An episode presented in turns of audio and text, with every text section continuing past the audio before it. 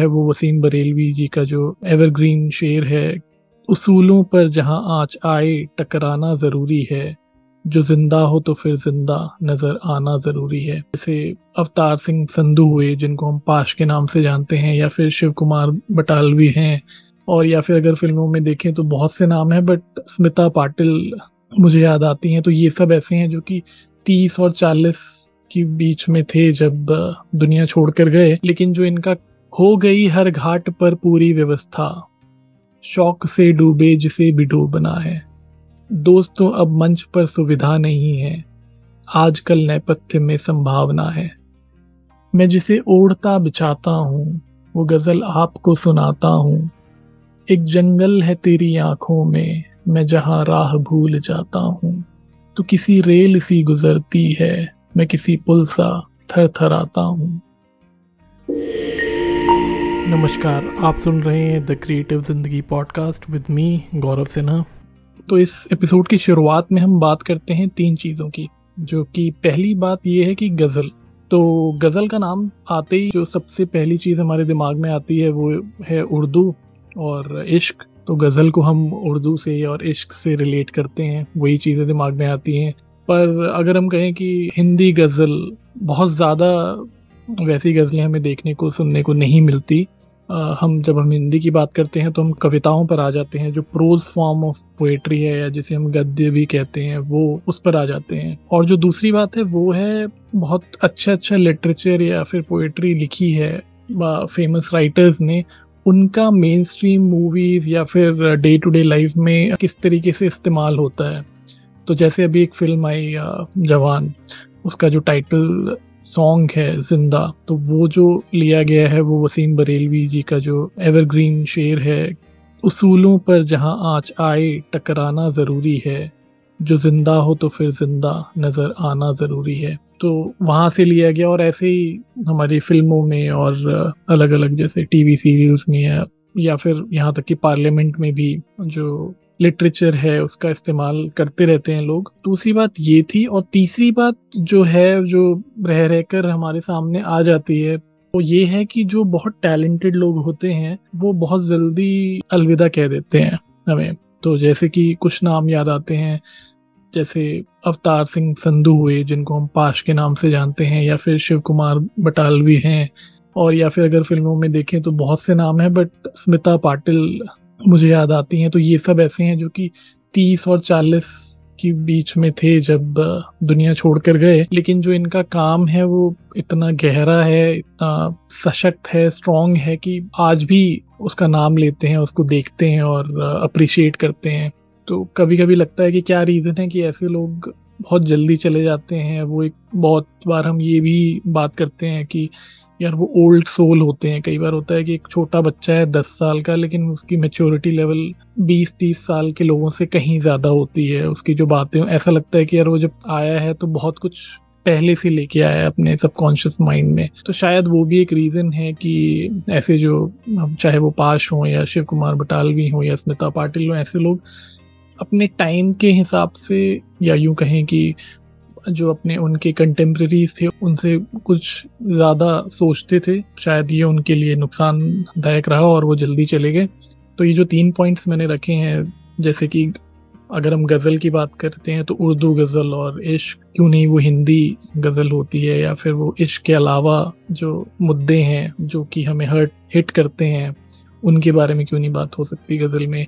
और या फिर जो अच्छा लेखन है उसका इस्तेमाल मेन स्ट्रीम में किया जाना हो, या फिर तीसरी बात जो थी कि बहुत टैलेंटेड इंसान जो बहुत जल्दी चला गया और अगर वो होते तो हम सोचते कि कितना अच्छा काम और हो सकता था और हमें क्या क्या पढ़ने को या सुनने को मिलता या देखने को मिलता।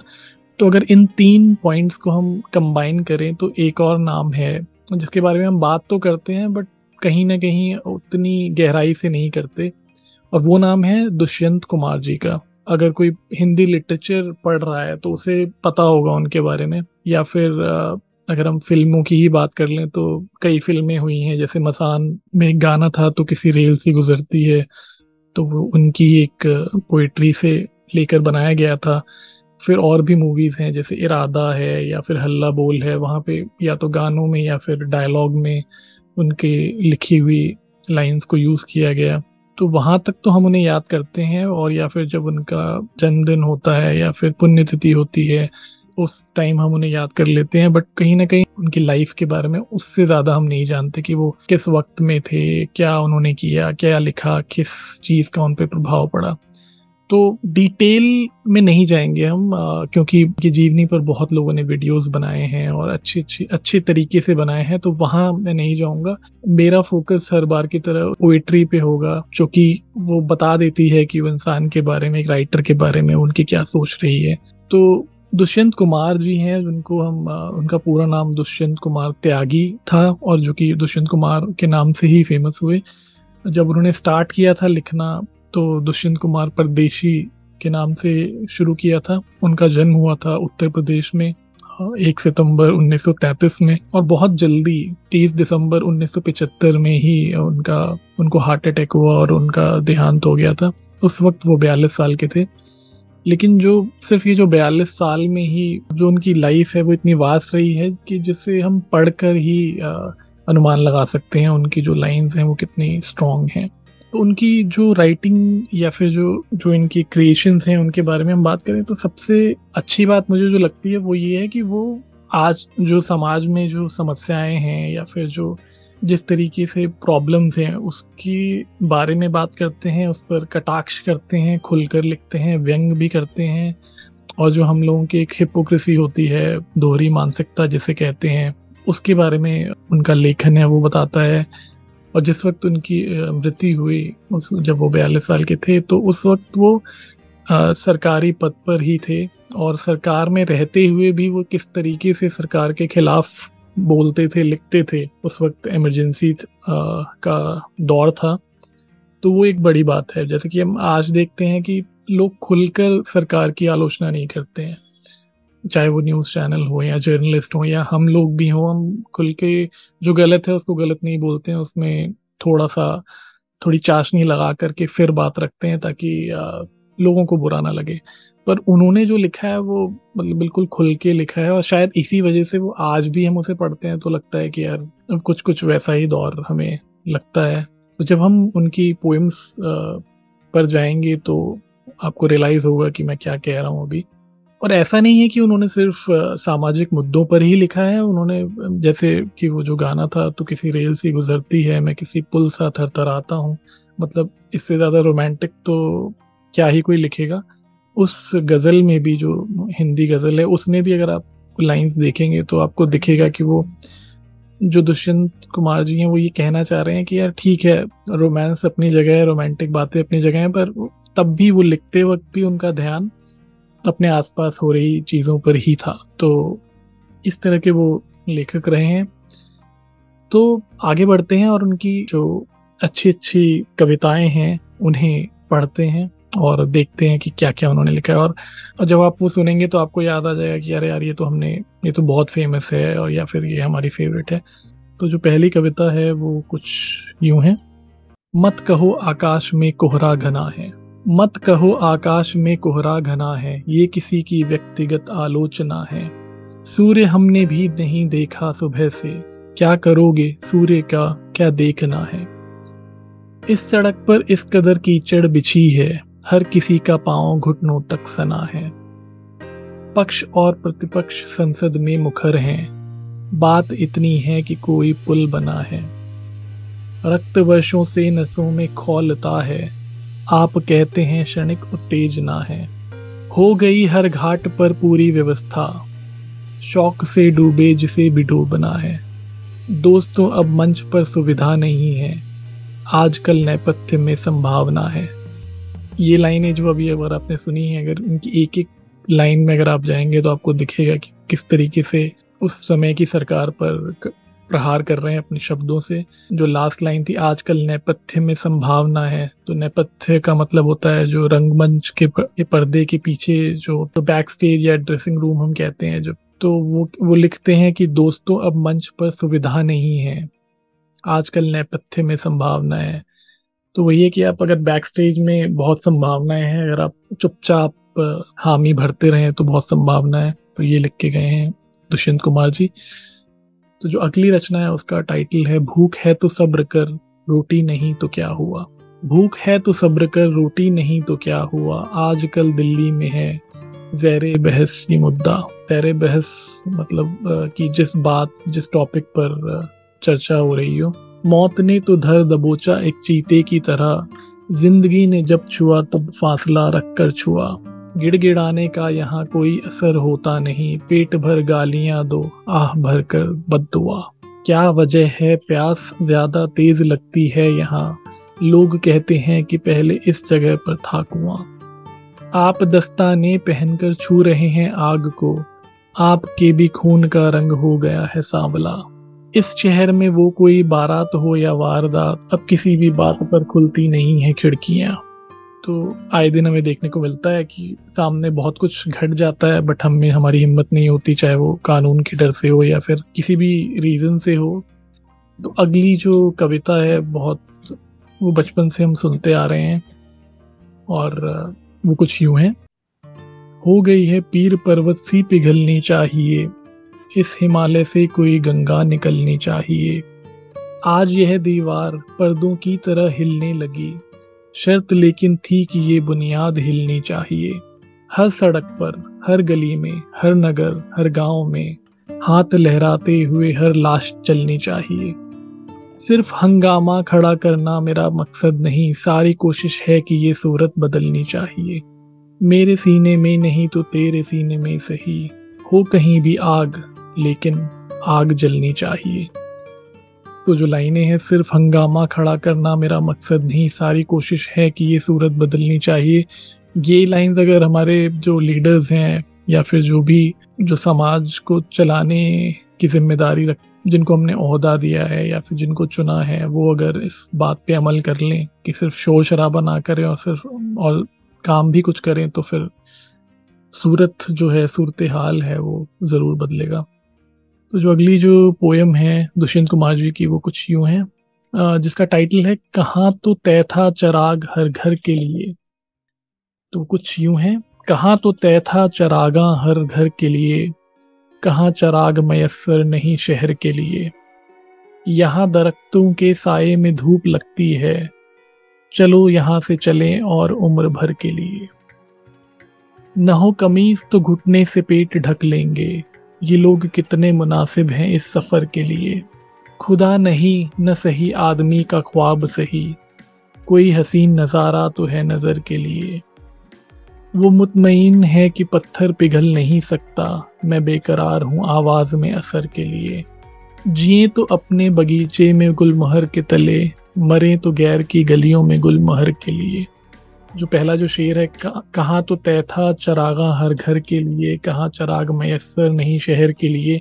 ये हमें हर बार जो पाँच साल में हम सरकार चुनते हैं और चौथे साल तक हमें वही फीलिंग आने लगती है कि यार, पहले साल में हमसे वादा किया जाता है, चुने जाने से पहले कि कि सब कुछ ठीक हो जाएगा, सब कुछ हम बेहतर कर देंगे। और फिर जब वो टेन्योर ख़त्म हो रहा होता है, तब लगता है कि यार जो था वो भी छीन लिया गया है गरीबों से या फिर एक तबके से। तो आगे बढ़ते हैं, अगली जो पोएम है, उसका टाइटल है, पक गई हैं आदतें, बातों से सर होंगी नहीं।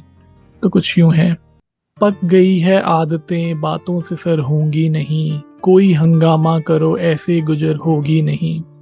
इन ठिठुरती उंगलियों को इस लपट पर सेंक लो धूप अब घर की किसी दीवार पर होगी नहीं। बूंद टपकी थी, मगर वो बूंद बारिश और है। बूंद टपकी थी, मगर वो बूंद बारिश और है।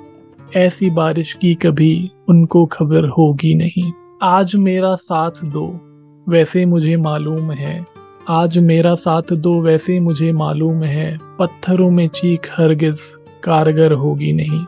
आपके टुकड़ों के टुकड़े कर दिए जाएँगे, पर आपकी ताजीम में कोई कसर होगी नहीं। सिर्फ़ शायर देखता है, सिर्फ़ शायर देखता है, कह कहूँ की असलियत हर किसी के पास तो ऐसी नज़र होगी नहीं। तो फिर से वही चीज़ें हैं इसमें भी कि दुष्यंत कुमार जी कहते हैं कि आज मेरा साथ दो।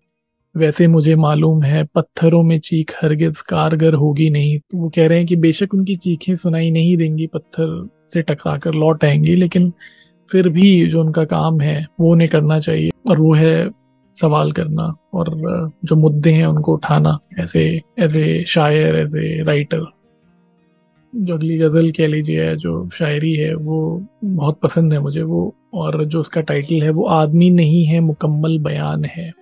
वो आदमी नहीं है, मुकम्मल बयान है। माथे पे उसके चोट का गहरा निशान है। वो कर रहे हैं इश्क पे संजीदा गुफ्तगु। वो कर रहे हैं इश्क पे संजीदा गुफ्तगु। मैं क्या बताऊँ, मेरा कहीं और ध्यान है। सामान कुछ नहीं है, फटे हाल है मगर। झोले में उसके पास कोई संविधान है। उस सर फिरे को यूँ नहीं बहला सकेंगे आप। वो आदमी नया है, मगर सावधान है। फिसले जो उस जगह तो लुढ़कते चले गए। हमको पता नहीं था कि इतनी ढलान है। देखे हैं हमने दौर कई, अब खबर नहीं। पाँव तले ज़मीन है या आसमान है। वो आदमी मिला था मुझे उसकी बात से। ऐसा लगा कि वो भी बहुत बेजुबान है। तो इसमें जो दो लाइन बिल्कुल अलग से निखर कर आती हैं, वो है कि पहली है जो कि मैं एक पहले बात बात कर रहा था कि ऐसा नहीं कि उन्होंने इश्क पर नहीं लिखा, लेकिन उनका ध्यान फिर भी ने आसपास हो रही चीज़ों पर ही था। वो जैसे कि उन्होंने लिखा, वो कर रहे हैं इश्क पे संजीदा गुफ्तगु, मैं क्या बताऊँ, मेरा कहीं और ध्यान है। या फिर वो संविधान की बात करते हैं कि सामान कुछ नहीं है, फटे हाल है, मगर झोले में उसके पास कोई संविधान है। तो ये लाइंस अगर आप देखें तो आज भी बिल्कुल रेलेवेंट है। जैसे हम पिछले एक एपिसोड में बात कर रहे थे हरिशंकर परसाई जी के व्यंग की तो अगर वो व्यंग थोड़ा सा घुमाकर लिखा गया था हरिशंकर प्रसाई जी का थोड़ा सा हँसी की डोज के साथ था, क्योंकि कहते हैं कि जब आपको कुछ सच बोलना हो तो थोड़ा सा उसमें शुगर कोट करके बोलना चाहिए। पर यहाँ शुगर कोट नहीं मिलता, यहाँ पे सीधा सीधा ताबड़तोड़ लिखा गया है। तो चलिए आगे बढ़ते हैं और जो अगली उनकी कविता है, वो है, आज वीरान अपना घर देखा। आज वीरान अपना घर देखा। आज वीरान अपना घर देखा तो कई बार झाँक कर देखा। पाँव टूटे हुए नज़र आए, एक ठहरा हुआ सफ़र देखा। रास्ता काट कर गई बिल्ली, प्यार से रास्ता अगर देखा। नालियों में हयात देखी है, गालियों में बड़ा असर देखा। उस परिंदे को चोट आई तो आपने एक एक पर देखा। हम खड़े थे कि ये जमी होगी। चल पड़ी तो इधर उधर देखा। अगर हम गालियों की बात करें तो अभी हाल ही में काफ़ी सुर्खियाँ बटोरी हैं पार्लियामेंट में। तो ये जो दो लाइंस हैं, नालियों में हयात देखी है, गालियों में बड़ा असर देखा। तो वो असर शायद अभी तक ख़त्म नहीं हुआ है और बढ़ी गया है थोड़ा। तो जो अगली कविता है दुष्यंत कुमार जी की, वो कुछ यूँ है। जाने किस किस का ख्याल आया है, इस समंदर में उबाल आया है। एक बच्चा था हवा का झोंका, साफ़ पानी को खंगाल आया है। एक ढेला तो वहीं अटका था, एक तू और उछाल आया है। कल तो निकला था बहुत सज धज के, आज लौटा तो निढाल आया है। ये नज़र है कि कोई मौसम है ये सबा है कि वबाल आया है। हमने सोचा था जवाब आएगा, एक बेहुदा सवाल आया है। अब इसमें से अगर मुझे कुछ एक लाइन चुननी हो तो सबसे जो लास्ट की जो लाइंस हैं, हमने सोचा था जवाब आएगा, एक बेहुदा सवाल आया है। तो अगर आपको याद हो तो एक वट अबाउट्री पर एक एपिसोड किया था हमने। तो आजकल ये एक निंजा टेक्निक हो गई है कि अगर कोई सवाल करे तो आप एक उल्टा सवाल फेंक दो और फिर जो टॉपिक है वो यहाँ का वहाँ चला जाता है। कोई अगर कुछ पूछे तो उसका कुछ भी उठ पटांग आप सवाल उसी से पूछ दो। इंसान से जो पूछ रहा था और मुद्दा भटका दो। तो ये जो दो लाइंस हैं कि हमने सोचा था जवाब आएगा, एक बेहुदा सवाल आया है। तो ये बिल्कुल एक वटअबाउट्री की डेफिनेशन आप कह सकते हैं लिटरेचर के फॉर्म में। पर ऐसा भी नहीं है कि वटअबाउट्री सिर्फ़ कुछ लोग करते हैं, हम सभी करते हैं जो हमारे अपने बायस हैं, जो हमारे बिलीफ सिस्टम है, अगर उससे कुछ भी अलग होता है, उससे अगर कोई क्वेश्चन करता है तो हम फटाफट वट वट अबाउट्री पर आ जाते हैं कि अच्छा ये हुआ था तो वो क्यों हुआ, वो कब हुआ था, तुम कहाँ थे वाली चीज़ें आ जाती हैं। जब कभी भी जवाब देने का टाइम हो और अगर आपके मुँह से फिर से सवाल निकले तो फिर सोचिए उस बारे में। तो एक और धारदार एक कविता पढ़ते हैं। दुष्यंत कुमार जी की, जो कि कुछ यूँ है। तुम्हारे पाँव के नीचे कोई ज़मीन नहीं। कमाल ये है कि फिर भी तुम्हें यकीन नहीं। मैं बेपना अंधेरों को सुबह कैसे कहूँ? मैं इन नज़ारों का अंधा तमाशबीन नहीं। तेरी ज़ुबान है झूठी जमूरियत की तरह। तो एक जलील सी गाली से बेहतरीन नहीं।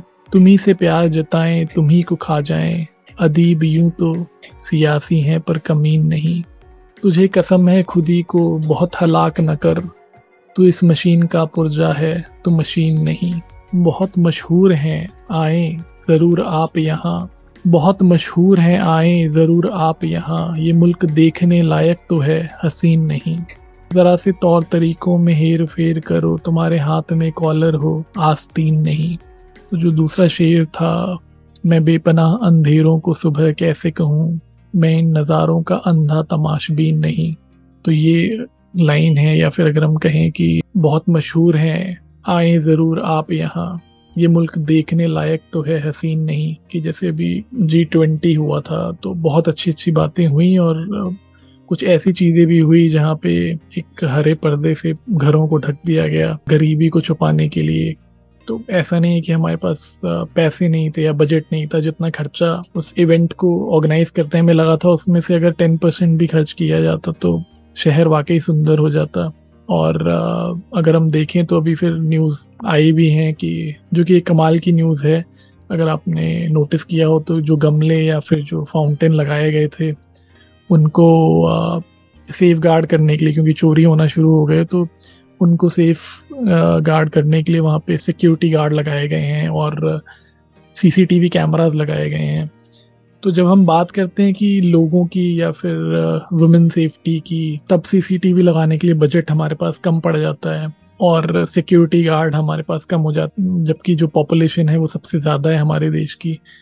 तो हमें मैन पावर नहीं दिखती, हमारे पास पैसा नहीं होता, लेकिन जो हमने एक सजावट के लिए गमले और फाउंटेन लगाए थे, उनको बचाने के लिए कि चोरी ना हो जाए, उसके लिए हमने सीसीटीवी भी लगा दिए हैं और लोगों को खड़ा कर दिया है। तो लोग अब खड़े होके ये इंश्योर करेंगे कि कोई दूसरा जो इंसान है वो आके चोरी करके गमने ना ले जाए और बेच ना खाए, और सीसीटीवी भी लगी हुई है ताकि उस पर नज़र रखी जा सके। तो सोचने की बात है कि हमारी प्रायोरिटीज कहाँ हैं और कहाँ होनी चाहिए? और एज ए सिटीजन हम कितना, किस चीज़ को सपोर्ट करते हैं और किस चीज़ को डिफेंड करते हैं? तो चलिए आगे बढ़ते हैं दुष्यंत कुमार की जो अगली जो गज़ल है, जो कविता है, दुष्यंत कुमार जी की जो लास्ट है इस एपिसोड की, उनकी लिखी हुई। और सबसे फ़ेमस भी मैं कह सकता हूँ आज की जनरेशन में होगी, क्योंकि मसान मूवी ज़्यादातर सभी ने देखी है और अगर नहीं भी देखी होगी तो कम से कम ये जो गाना था तो किसी रेल से गुजरती है, मैं किसी पुल सा थर थर आता हूँ, वो सुना ही होगा। तो वो जो गज़ल है वो कुछ यूँ है, मैं जिसे ओढ़ता बिछाता हूँ, वो गज़ल आपको सुनाता हूँ एक जंगल है तेरी आँखों में, मैं जहाँ राह भूल जाता हूँ। तो किसी रेल सी गुजरती है, मैं किसी पुल सा थर थर आता हूँ। हर तरफ़ एतराज़ होता है, मैं अगर रोशनी में आता हूँ। एक बाजू उखड़ गया जब से, और ज़्यादा वज़न उठाता हूँ। मैं तुझे भूलने की कोशिश में आज कितने करीब पाता हूँ। कौन ये फासला निभाएगा? मैं फरिश्ता हूँ। सच बताता हूँ। इस गज़ल में भी तो किसी रेल सी गुजरती है, मैं किसी पुल सा थरथराता हूँ। ये लाइनें फ़ेमस हैं गाने की वजह से ज़ाहिर सी बात है, लेकिन अगर जो मुझे जो पसंद है वो ये है एक जंगल है तेरी आँखों में, मैं जहाँ राह भूल जाता हूँ। या फिर जो पहली लाइन है, मैं जिसे ओढ़ता बिछाता हूँ, वो गज़ल आपको सुनाता हूँ। मतलब कहीं ना कहीं दुष्यंत कुमार जी कह रहे हैं कि भाई जिसको वो जी रहे हैं जिस लाइफ को, वो गज़ल सुना रहे हैं, वो लिख रहे हैं, वो सुनाना चाहते हैं, ना कि जो कि एक इमेजिनेशन वाली चीज़ें होती हैं, वो बता रहे हैं। इस तरह की रचनाएँ हैं दुष्यंत कुमार जी की, जो कि मतलब लाजवाब है, अगर आप कितनी बार भी पढ़िए।